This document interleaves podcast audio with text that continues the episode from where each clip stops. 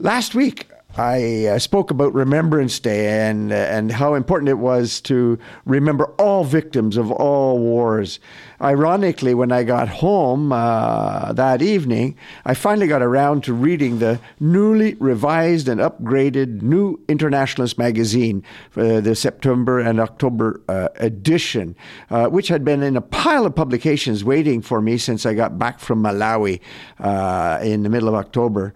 what was interesting, quite apart from the format, and I'll get back to that later, was the theme of this issue was making peace in a world at war.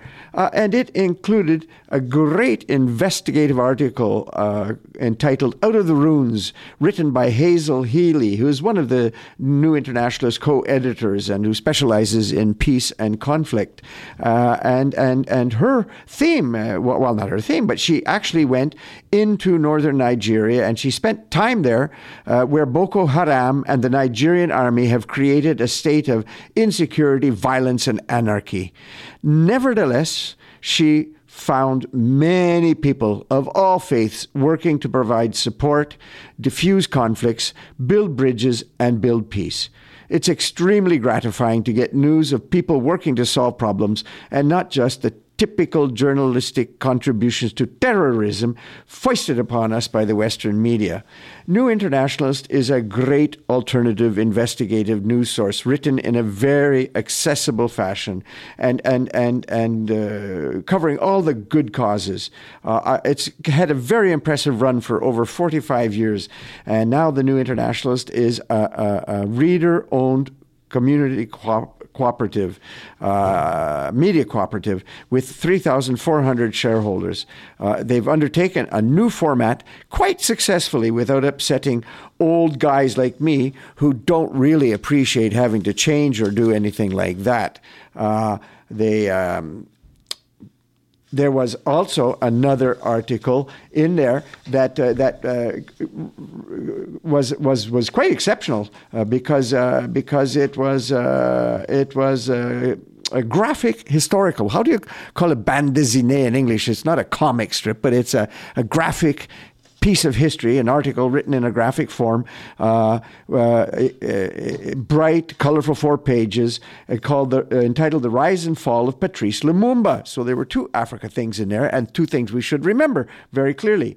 Uh, and in that brief portrait, it shows how the betrayal of Africa by the former colonial powers and the United States had left the continent super exploited, devastated with war and deliberate development. And that follows very nicely on a piece I had just received uh, about a month and a half ago from yet another old friend. Uh, and it was a rappel or a recall, an old article from the Guardian Weekly of the 17th January 2011. And it was entitled Africa a continent drenched in the blood of revolutionary heroes. So it, it, its, its cover is between 61 and 1973, six African independence leaders were assassinated by their ex colonial rulers, including Patrice Lumumba of Congo, who was killed 50 years ago uh, that day in January 2011 and and and it's a well written article, a very good background. I would hardly uh, uh, uh encourage you to take a look at it. Uh, uh Guardian Weekly, seventeenth January, uh, twenty eleven, titled. Africa, a continent drenched in the blood of revolutionary heroes. We'll take a brief musical pause and move on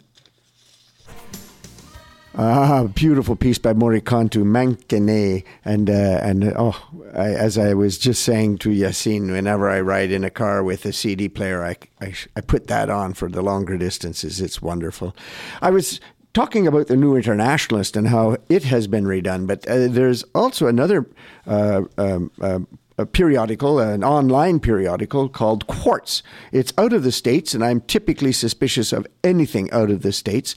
But a friend sent me uh, uh, what would you call it in email terms? It's uh, sent me copies to review, and and, and I, I looked at them for a while, and now I'm hooked. Even though they advertise themselves as business focused, they are very social media savvy and with a very broad based outlook that takes an alternative position on so many things. Uh, every, uh, for instance, the the the the the article that really caught my uh, my eye on the October fifth edition was every year. And, and, and this is my introduction here. Every year since independence in the 1960, African leaders trek to the annual opening of the United Nations General Assembly to make contact, seek aid and support, and in the case of Malawi's venal leaders, fatten their pocketbooks on the generous allowances allocated for their foreign travel. But the, the, the, the article that caught my eye was uh, under the byline, uh, Loving China. Uh, and it explored the phenomena where this year, twice as many African presidents went to China's Africa Summit to the United Nations General Assembly.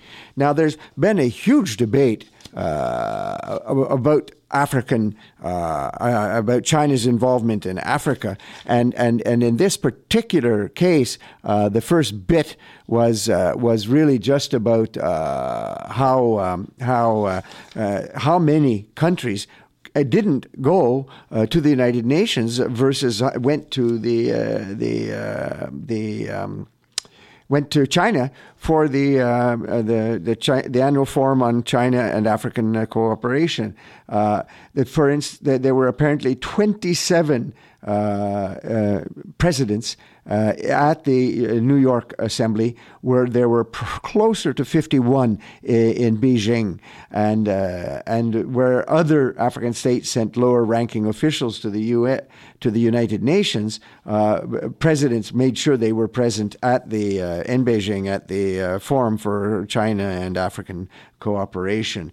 the, the, the ones who skipped were were were, were the UN were many many many, and and it's it's, it's it was was probably not surprising that that should happen. Uh, the article goes on to explain that uh, the, the, the forum in China took place uh, literally two weeks before the United Nations General Assembly had opening, and as a result, many of the uh, 52 or 51 presidents present in Beijing uh, couldn't afford yet a second trip, given on the one hand that there are so many things happening in their home countries uh, that, that have to be attended to, uh, and, and uh, also uh, the limitations of the United Nations body, where, where it's much, much less important as a multilateral support agency compared to the Belt and Road um, uh, Belt and Road uh, support that China is giving, um, and and and uh, there's a,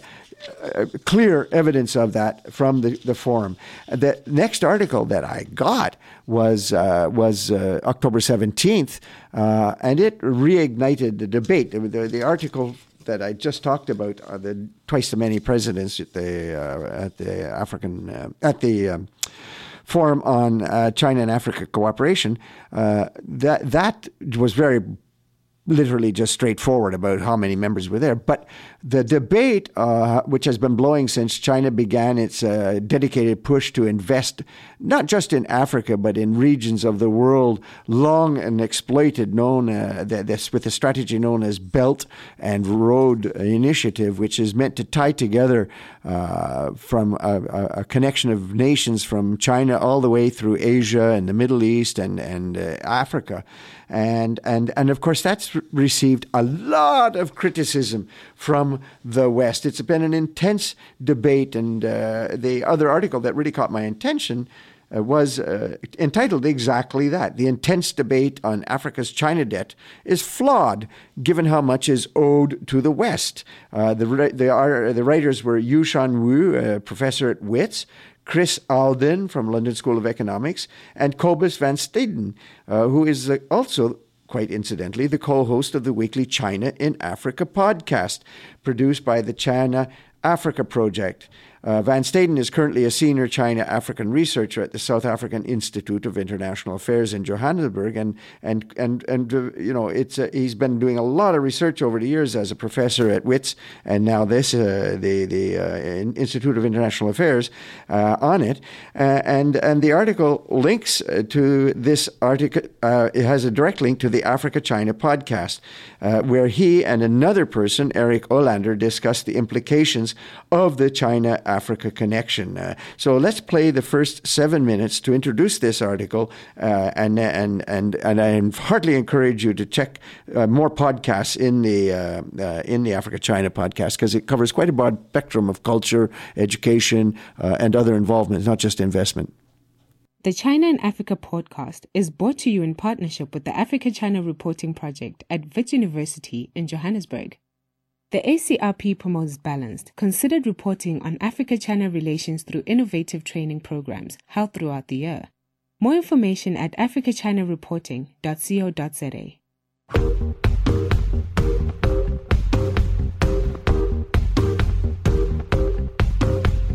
Hello and welcome to another edition of the China in Africa podcast. I'm Eric Olander, and as always, I'm joined by Cobus van Staden of the South African Institute of International Affairs in Johannesburg, South Africa. A very good afternoon to you, Cobus. Good afternoon.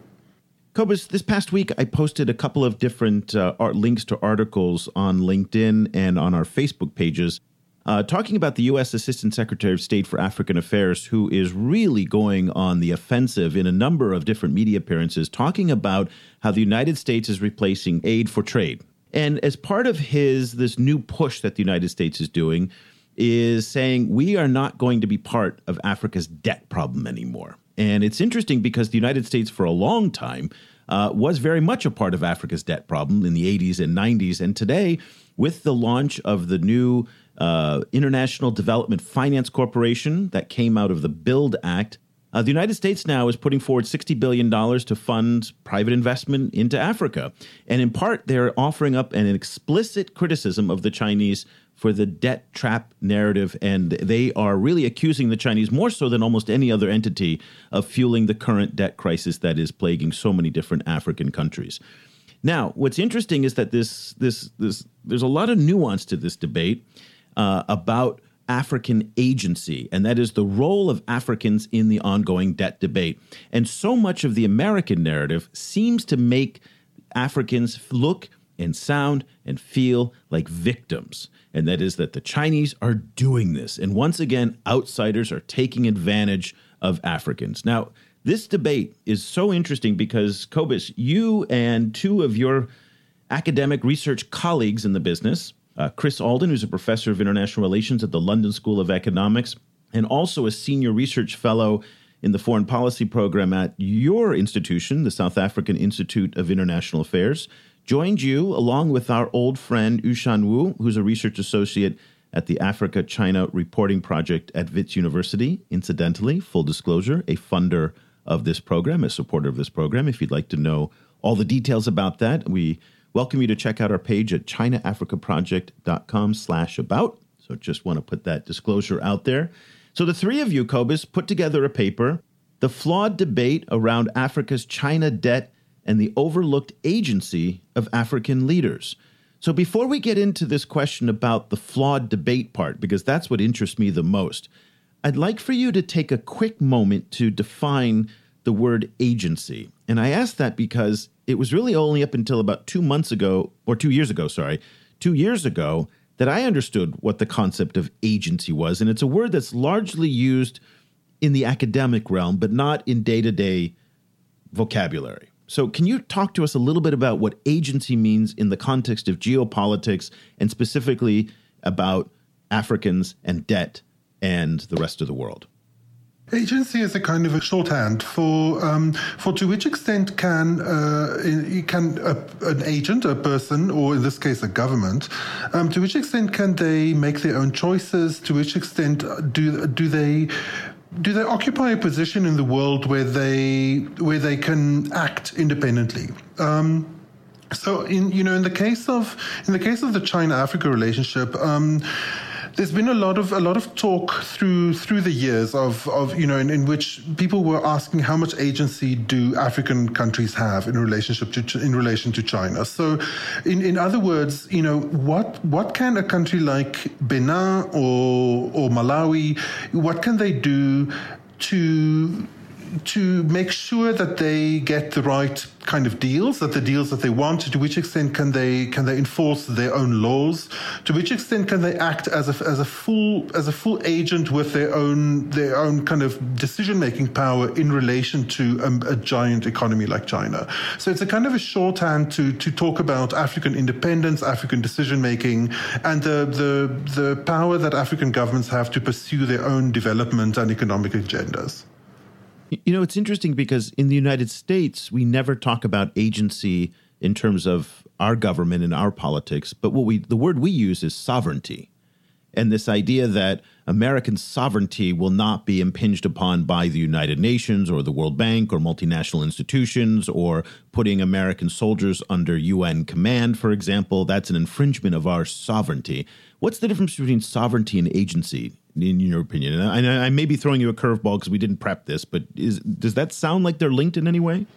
Yeah, no, they, they definitely are linked, and the you know uh, sovereignty really um, frequently comes up in China-Africa relations as well. I think sovereignty sovereignty is a bit of a narrower term in the sense that it really relates m- much more to to governments themselves. You know, you can talk about agency in relation to people as well. You know, and I think it's it's become a kind of a word that is used a lot in on the left side of of of politics of of identity politics to talk about you know to which extent can you know, a, a, person of color or a woman or, a, or LGBT person, to which extent do they occupy a full per, per, a position of full personhood where they can make decisions about their own life, you know, on their own terms? So, so agency is useful there too. Sovereignty, I think, is a, is a somewhat, you know, is, is, covers a lot of the same ground, but it particularly relates to government action.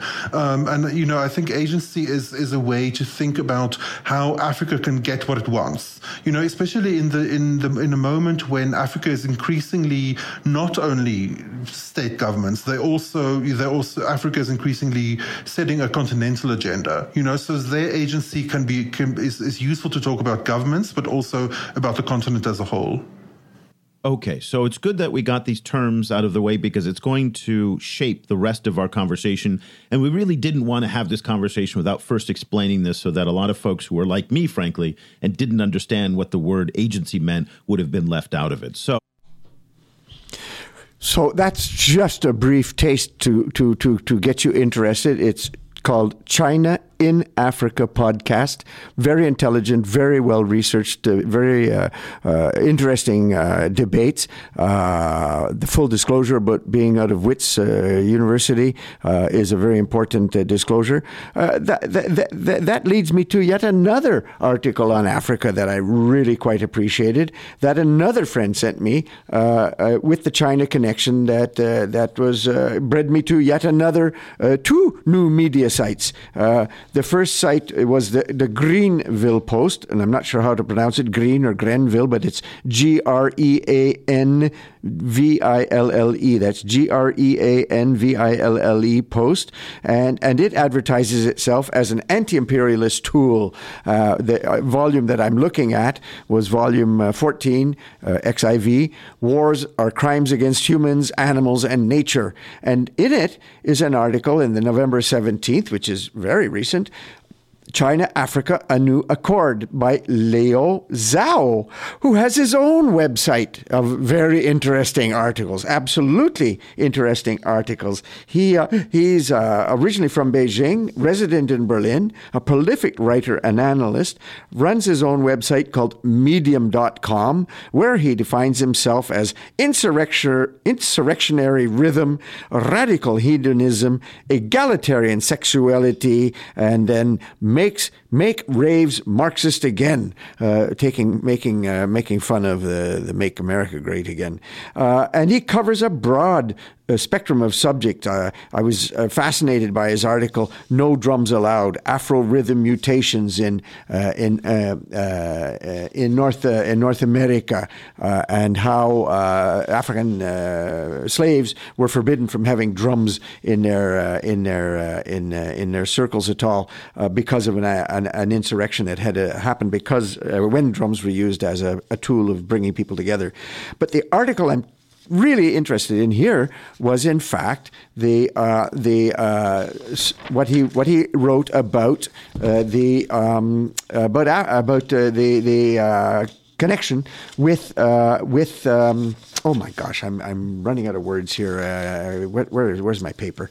Uh, where, where, he he, he, takes a look at this new accord uh, uh, and goes over again the same issue I talked about earlier the forum on China Africa cooperation uh, the series of meetings between Chinese and Africa heads that, that began in the year 2000 so it's not new. We're talking 18 years they've been going at this.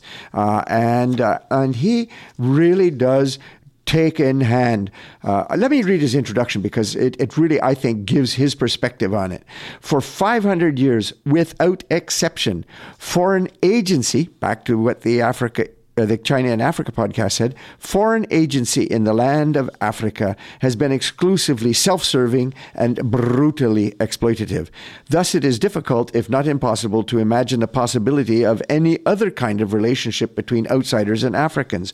But today, at such a crucial juncture of global transformation, for many reasons, including the future of entire populations and the world at large, it is vitally important to not only imagine, but to observe and support, based on concrete facts, the building of exactly a different kind of relationship. And he goes through in great, well researched detail the, the, the, the, the, the, the, way China has focused on Africa over the last 20 years. Um, and he points out some of the common myths that Chinese projects are not concentrated only in resource rich countries, but distributed all over the continent. And in fact, I'll confirm that Malawi has very little resources to offer China, but Chinese investment there is is very very important in terms of uh, the things they're, they're going they're going into.